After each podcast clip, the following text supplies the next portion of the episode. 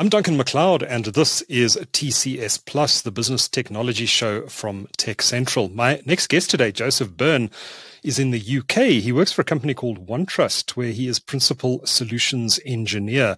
OneTrust are experts in privacy and security. The company was founded in 2016 by Kabir Barday. I hope I'm pronouncing that correctly, Joseph. It's a privately held uh, company and has more than 12,000 customers around the world, including here in South Africa. Joe, good to see you. Welcome to TechCentral. Thanks for making the time. Yeah, great to be here, Duncan. I'm happy to be having this discussion with you today. All right, Joseph. So, as a scene setter, perhaps to get the conversation started, perhaps you could tell us a little bit about OneTrust, why the company was founded, and what it offers in the marketplace.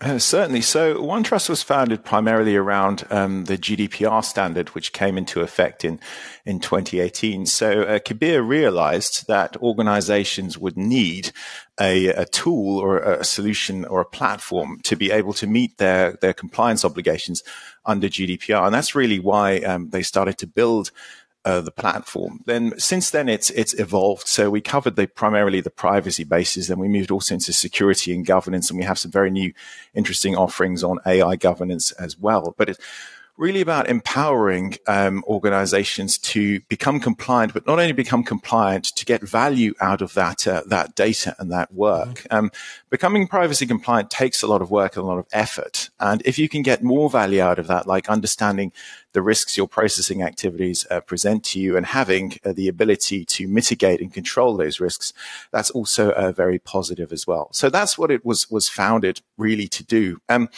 the value you get out of it also is that um, we have this concept of trust intelligence.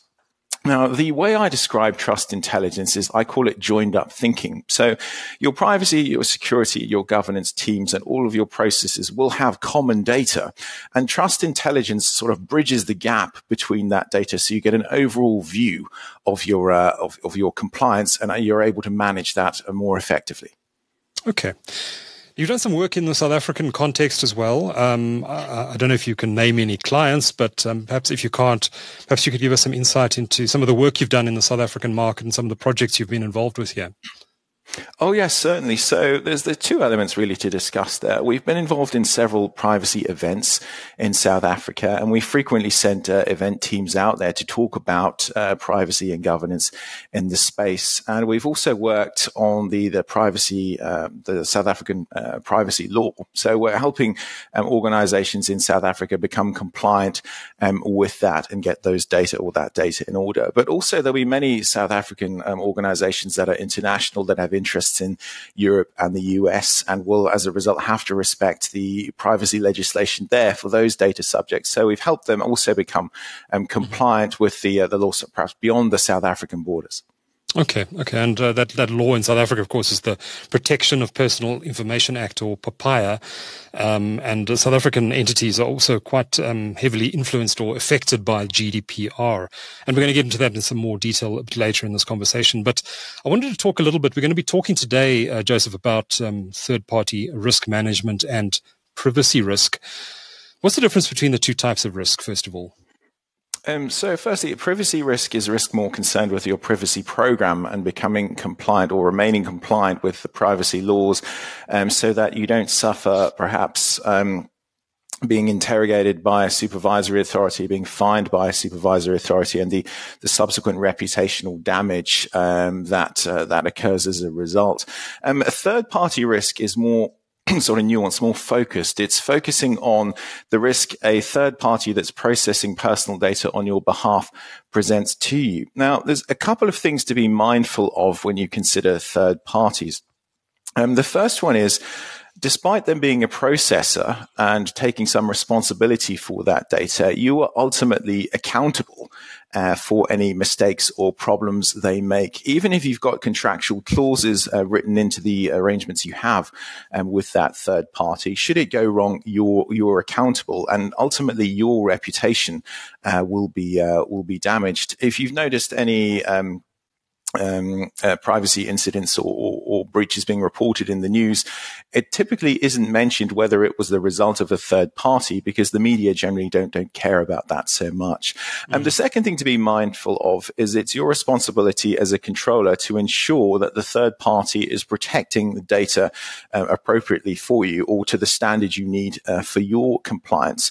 And that goes slightly deeper because um, when you initiate the relationship with a third party, everything may be in order, but as the relationship proceeds, maybe their um, frameworks will lapse, or perhaps they may be acquired by a company that has less of a privacy focus, or, or any other number of things can happen that would mean the data is no longer protected adequately. And you, as the uh, as the controller, have to monitor that and make sure um, that throughout the, the duration of the relationship, it's maintained. And then should it not be maintained, you also need to consider that perhaps you need to offboard that vendor as well. Not a popular sort of thing to consider, but that may ultimately be the uh, the outcome. So the, the main difference is sort of privacy risk is across your broader privacy program. Third party risk is more nuanced on the uh, processes that are processing personal data on your behalf. Actually, um, managing third parties in this way must be an incredibly uh, complicated and complex uh, thing to do. And I guess that's where companies like OneTrust come in. You know this field backwards. Um, but perhaps I can ask you this. Uh, how can organizations evaluate and select third party service providers and tools to minimize privacy risks? How, how should they go about assessing their options and rating the companies that they are considering contracting with to do this? Considering working with. Absolutely. Well it, it comes down to doing your due diligence and there's a couple of ways you can you can approach that and a couple of tools you can use. Um, the most simple one that most organizations use is uh, perhaps a spreadsheet which is a start, but it is it is fairly limited. The challenges you have with a spreadsheet is it's very difficult to report on. It's very difficult to perhaps monitor risk. And what we tend to see is whoever built it knows how it works, and if they ever leave the organization, um, then whoever has to pick that up has some big challenges. And the advantage of using um, a tool um, such as OneTrust to evaluate third party risk is that it manages the process. So it manages the onboarding of those uh, those third parties, and we can do initial assessments to determine whether they're suitable at all and the initial risk um, that they present. We can capture any certifications they have and whether they are up to date and when they're due to um, expire, and then we can do additional due diligence assessments to evaluate the risk they present to us. But more, more useful than that, as the relationship progresses, we can monitor um, that third party. We can reassess them periodically if necessary. Mm-hmm. We can put rules in place to uh, bring to our attention if things have gone out of tolerance. And we can also flag when any certifications have expired. So not only is it the case that we can um, facilitate onboarding, we can also facilitate monitoring. And then at a later point in time, um, should the relationship come to an end, we can facilitate offboarding. So when you um, perhaps terminate your relationship with a third party vendor, you have obligations as to the data they've been processing. So we can put um, measures in place to ensure um, that uh, retention policies have been enforced and perhaps any data that they did have has been uh, destroyed or removed. Mm-hmm. Okay. I can see uh, how artificial intelligence software could potentially play a role here. And I want to ch- maybe chat to you a bit about that a bit later in our discussion. But another area of, of complexity for organizations is the fact that there are so many pieces of legislation and regulation around the world uh, that it, it's um, companies, including companies right here at the southern tip of Africa, are finding themselves having to comply with legislation that's being introduced in specific U.S. states, for example, uh, if they mm-hmm. happen to do business there. Um, there's the GDPR, the, the big one in Europe. Of course, there's POPIA here. There, there are other, other data protection frameworks out there like NIST, for example. Uh, which are the ones organizations should be paying attention to and why? Um, that is a good question. Um, it depends on a couple of scenarios. So you can take two approaches.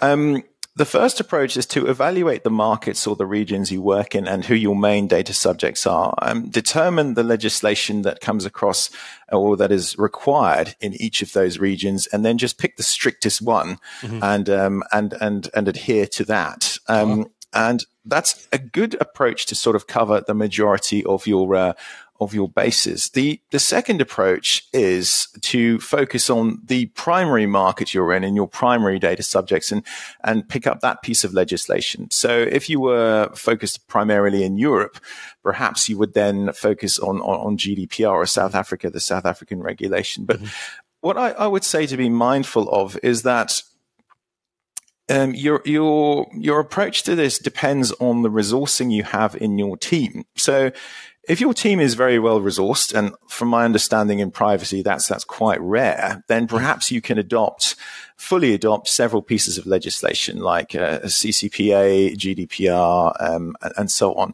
If your team is slightly less resourced, then you need to focus on perhaps one of those legislations and then take a risk based approach to the outliers. So things that you may not be able to get 100% compliant with. Mm-hmm. Take a measured approach as to whether you, you, you can tolerate that in the sort of medium or long term, or even if there's parts of the legislation that are less sort of relevant um, um, to your uh, to your business. But yeah, um, I would say either pick the strictest or take a, an informed decision as to which one is best for you based on the majority of your data subjects. And then the things you can't do, perhaps because you're not, uh, you don't have the resources, take a risk based approach to tolerating those. Interesting. Out of interest, um, we, we hear a lot about GDPR and the European protection, and of course, here in South Africa, POPIA and, and some other jurisdictions around the world. We don't hear so much about the United States. Uh, do they have a federal law like GDPR? Is there one in development? Um, so that is a really topical question, and I've been involved in this quite heavily recently because I've been studying for my IIPP CIPP US uh, certification. And um, what became immediately obvious to me when I started studying um, for that, as opposed to the one I did in Europe, is that there's many laws. In, in, Europe, the, the European set was just GDPR. In the, in the US, it's, it's, uh, like there's loads. So oh. there's a few things to consider. We have, um, federal laws and state laws and some federal laws preempt state laws. So states may not necessarily be able to implement a stricter law. And then in other scenarios, there are federal laws that don't preempt state laws. So a state can then introduce its own law that is stricter than the federal guidance.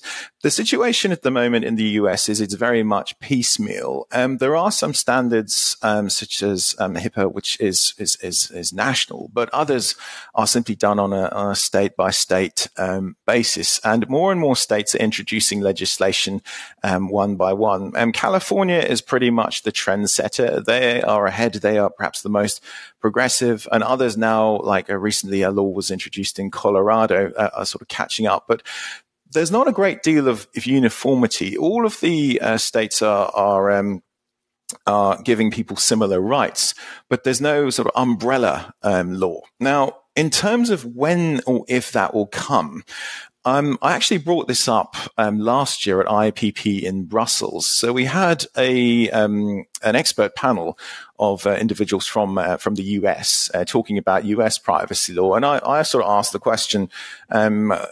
Do you foresee a, a, federal law coming, and uh, if so, which what's what's the sort of timeline? And they were quite reticent to discuss any sort of timeline. They effectively said that it may be coming, but organizations can't wait for it. They need to observe state law first. Um, in terms of my feeling, I think maybe the remainder of the states will implement their own laws before a federal law, a federal law comes. Um, we do think it is coming, but um, I don't think it will be. Uh, it will be soon, and maybe then some of the federal laws will preempt the state laws, and after they'll have to change those from there.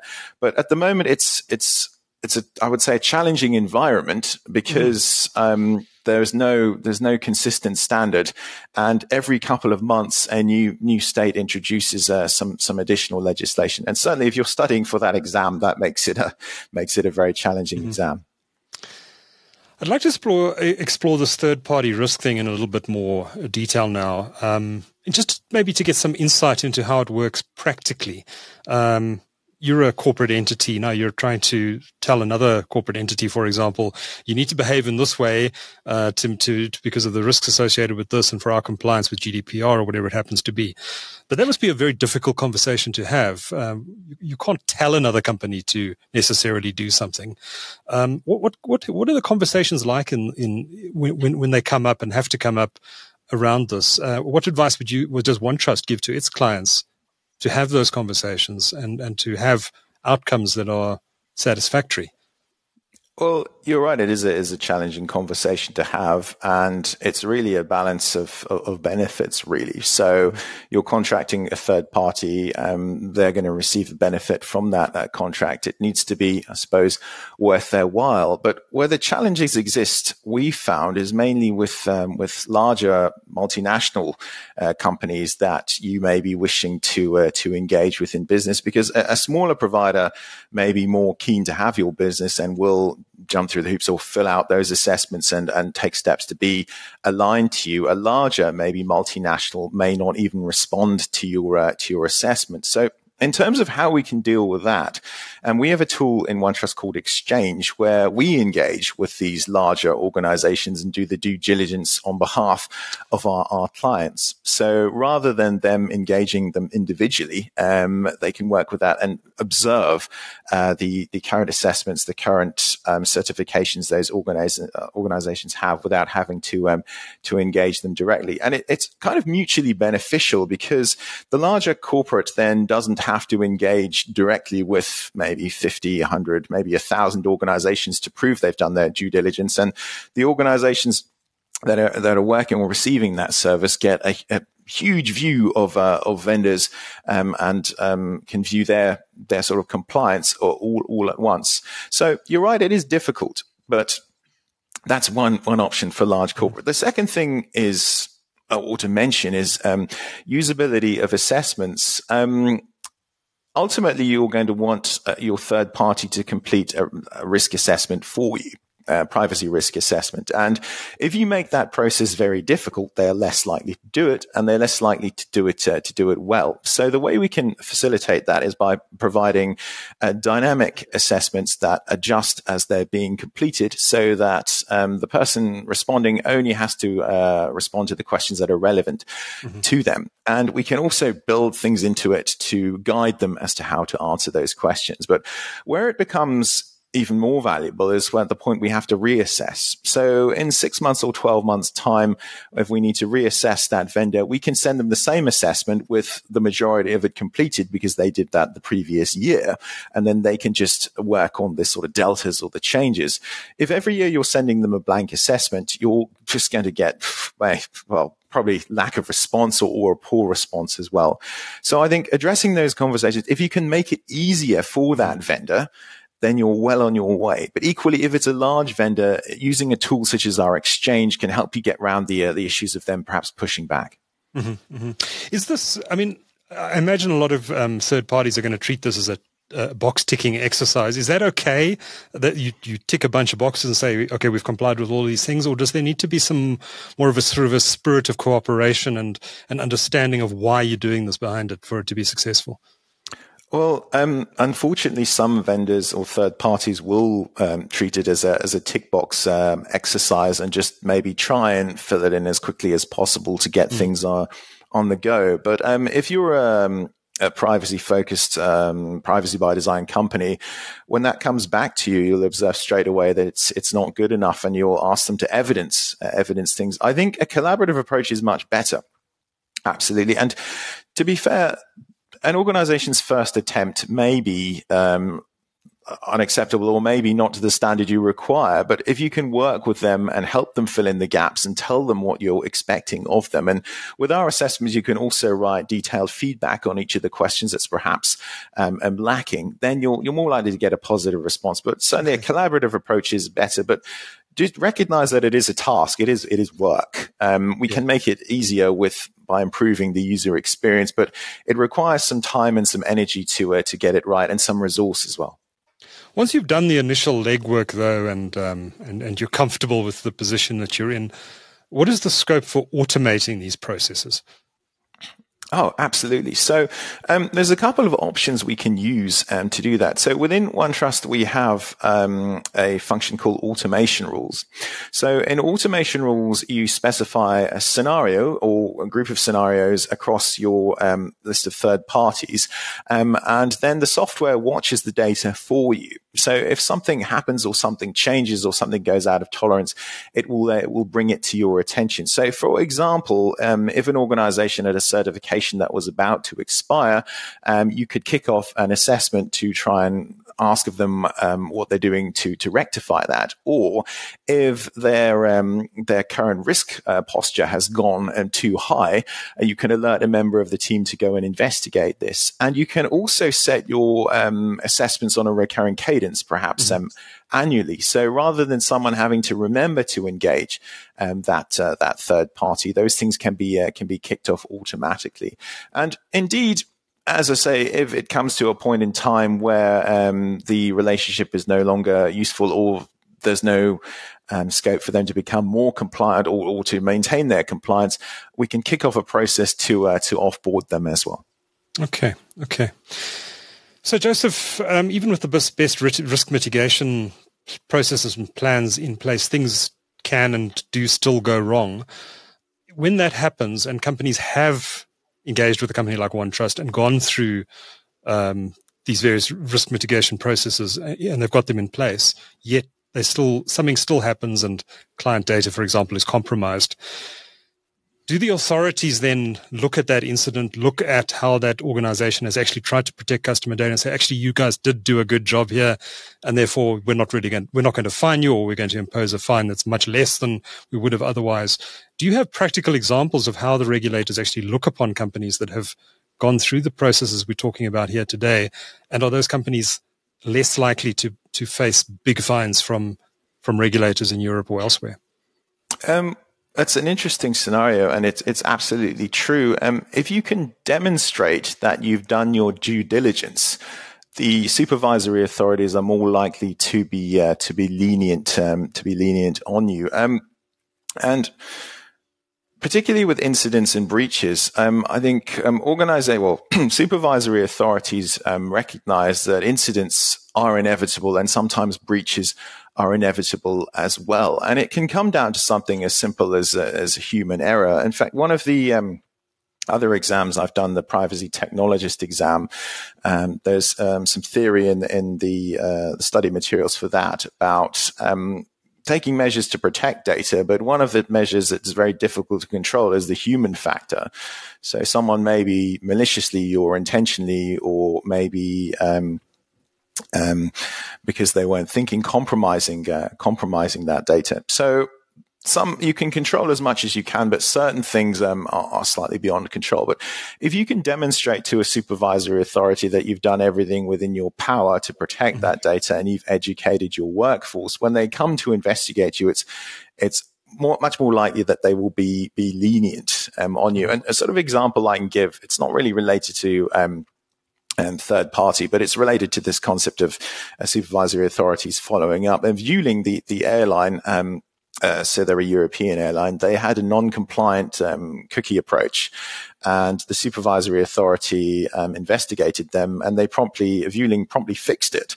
Um, so implemented a correct approach compliant with GDPR. And as a result, the supervisory authority was a lot more lenient um, on them. So yes, absolutely. If you can demonstrate that you've done everything within your power, um, then should the worst happen, and it is sometimes inevitable that things will go wrong, um, you're more likely to uh, to have a positive outcome with the supervisory authority. Out of interest, where, where do these projects typically sit inside organizations? Are they the responsibility of the chief information security officer, or do they typically sit elsewhere in the organization? Um, so it, it depends. Um, a slightly more mature organization will have a privacy team and a, and a DPO, and they will typically um, govern this and then work alongside with security. And maybe slightly uh, less mature organization, this may sit in the remit of of security and maybe perhaps broadly under the CISO, or it may also be yeah, the responsibility of the the CISO. There's an interesting concept in in, in privacy, um, well, in all industry. It's of being voluntold. Um, so this is when um, responsibilities are, are given to you, but you don't really have a choice. And in in many organizations, the person responsible for privacy uh, may have had some privacy experience, but not a great deal. The organization needed someone and they were voluntold. So then this sits under, under their remit, perhaps in the, in the privacy team or across security. But primarily we would see this um, across the privacy team. Okay. Okay. I mentioned earlier I want to chat about artificial intelligence. Um, it's been the big story in tech in 2023 and probably will be again in 2024. What role could AI potentially play in privacy risk management? And is the technology mature enough yet to be genuinely useful? Um, so it's coming along, and there's certainly scope for that, especially on the, the monitoring side. Um, uh, so you could potentially use an, an, AI model to monitor all of your, your vendors and the changes they have, and maybe even adverse media um, that they're seeing in the press to inform uh, to inform your team as to whether there's any problems or challenges there. Um, whether it's there yet, I'm I don't think it's quite quite there yet. I think the experience I've had with uh, with AI and um, the organizations I've spoken to, they're all very excited to use it. They have a couple of use cases they're uh, they're confident with, but outside of that, they're not really sure. They know it's going to be useful, uh, but they don't know exactly exactly what to do with it. Or they've empowered their teams to uh, start experimenting with some of the tools that are out there, but have given them some guidelines as not to use sensitive data, not to use personal data, and not to use it for decision making. Which, I, I suppose, in the privacy uh, the privacy section is prominent things you would you would want to do. I think yeah. it's going to bring a lot of value. I think it's it's not quite there yet, but I think we also need to be mindful that we don't get ahead of ourselves and start doing a lot of things and then try and retrospectively govern it all. Right, right. So we need some standards and possibly some rules and regulations uh, around this. Is there work happening in that regard yet? Oh, certainly. So there's um, um, emerging legislation in, in Europe and also in in the US. I mean Washington, um, too. Um, that's providing some guidelines around um, AI and AI governance. But I would suggest organizations try uh, in this sort of interim period to self govern. So, with respect to AI, really, we are in the, the Wild West at the moment. And uh, I had this conversation. It was at an event I was at in Amsterdam recently with a, an AI expert panel. Again, love to ask a question. It's company policy to ask questions, so we always ask questions. Um, but um, I asked them, um, "Are we approaching the Wild West, or are we in it?" And they said, "We are definitely in it at the moment because we've a ton of capability that is is pretty much unregulated." So I would suggest organizations look at how they intend to approach AI and then ask some tough questions like ask, mm-hmm. should we be doing this? Or if the population found out uh, we were doing this, would they find it abhorrent? And then use that. Yeah, exactly, exactly. Use the, use that to guide your uh, guide your use before um, perhaps the legislation comes. Equally. Right if you spent a, time, a lot of time and energy developing those models and suddenly you can't use them legally, uh, that would be a lot of wasted effort too. Yeah, yeah. Is is OneTrust, uh, as a matter of interest, doing developing any tools, software tools in the AI space at this stage? Um, so the prominent tool we have is called um, artificial intelligence governance. So this tool okay. is intended to give organizations a view of the data sets, um, the models and the projects uh, that they're carrying out with respect to, uh, to AI. So the data sets inform the model. So the data sets used to train the model. And then one or more models can be used across a project. And these sort of thinking behind this or the ethos of this module is to figure out and determine what you're doing and before you what you intend to do uh, before you actually start start doing it. So what is the intent of your project? What is the purpose of it? And what do you intend to do? And then consider the models and the data. Now beyond that there's also some really neat things we can do with uh, OneTrust that are going to inform your AI. So we have a module called Data Discovery, which will tell you um, about the data set you might be intending to use. So it will identify any sensitive data or any personal data or things that you perhaps shouldn't be using um, in a data set that you're going to use to inform uh, an AI model. And we can also enforce what we call um, um, um data policies. So mm-hmm we can point the tool at your data sources and see if it can detect any use of AI or any AI type files in there. Um, so if the team are, or maybe members of the team have gone and decided to do their own initiative, we can get some right. visibility of that too. Fascinating, fascinating. Joseph, finally, uh, considering everything we've spoken about in this uh, discussion today and, and, around third party risk management, um, what are the one or two most prominent takeaway points that you'd like to share with our audience before we call it a wrap today? Absolutely. Well, the main thing is to do your due diligence. And whether you're using a spreadsheet or documents or you're using a, a software solution like we have, and before you initiate that uh, processing activity with that uh, third party, make sure that you're comfortable that they have um, measures in place to protect the data and the relevant uh, frameworks and certifications too. And then don't just call it a day at that. Make sure at regular intervals, maybe six months or annually, you reassess that uh, that third party to ensure they're maintaining um, the privacy and security standards you require. Because ultimately, it's going to land on your desk if uh, if things go uh, if things go wrong. So that's that was probably the prominent thing I would say, and certainly consider using uh, tools to help facilitate this because you can get the value of that reporting and the value of the uh, risk visibility as well. You can get a lot more out of the work you've put in um, if you consider a software solution like OneTrust. Fascinating insights. If uh, anyone wants to learn more about OneTrust, the website's onetrust.com. Is that right? That's correct. Yes. Yeah. There yeah, we go. Yeah. OneTrust.com is a website to check out. Joseph Byrne is Principal Solutions Engineer at OneTrust. Uh, Joseph, thanks for a fascinating discussion and thanks for your time this afternoon. Excellent. Great to speak to you, Duncan. Great to be here.